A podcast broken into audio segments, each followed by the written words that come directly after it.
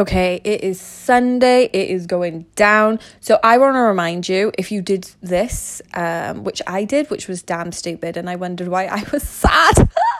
I know, stupid girl. Um, anywho, so put music on every damn day.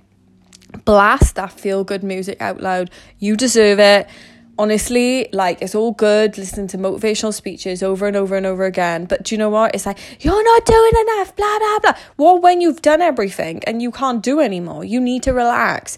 Honestly, you gotta have a balance. Like some of my greatest ideas has been when I've been led next to a pool, next to a damn pool, you know, completely switched off from everything and just beginning to think. So make sure you have fun, play that amazing music, really lift your spirits up because music um, is probably like a drug and it can really have amazing benefits on you and you deserve to be happy as well.